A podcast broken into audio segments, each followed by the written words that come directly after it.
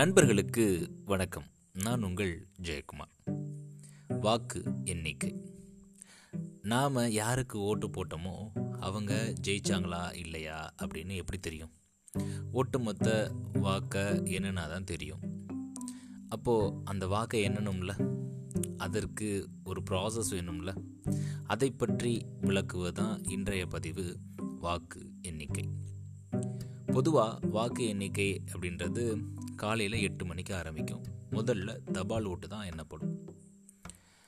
இந்த வாக்கு எண்ணிக்கையை கவனிக்கிறதுக்கு முகவர்கள் இருப்பாங்க.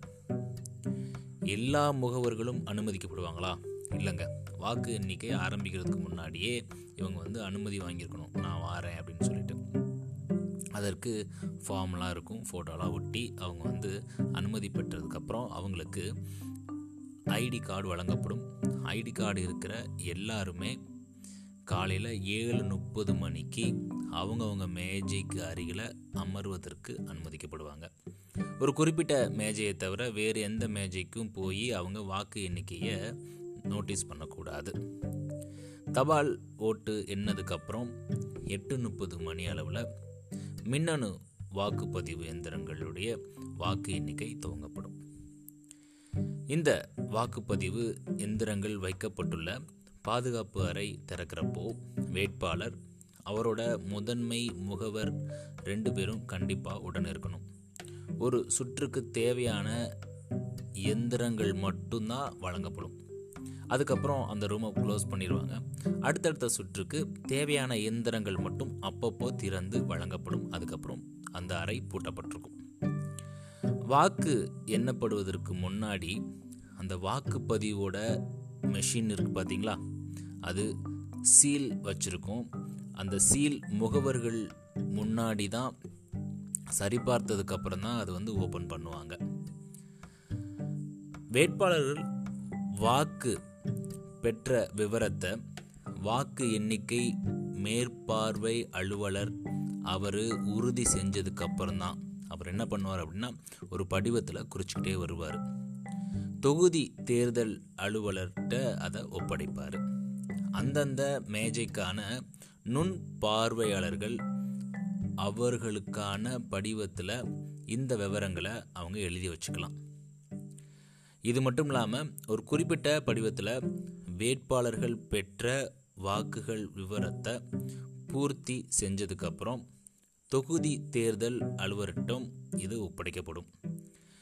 வாக்குப்பதிவு எந்திரத்தில் பதிவான வாக்குகள் விவரம் வெப் கேமரா லேப்டாப் மூலம் பதிவிறக்கம் செய்யப்படும். இதன் மூலமாக வேட்பாளர் பெற்ற வாக்குகள் குறித்து சத்தமாக படித்து காண்பிக்கப்படும். மின்னணு வாக்குப்பதிவு எந்திரத்தில் பதிவான வாக்குகள் விவரத்தை முகவர்கள் பார்க்கலாம். அந்த இயந்திரத்தை அலுவலர்கள் முகவர்கள்கிட்ட காமிப்பாங்க.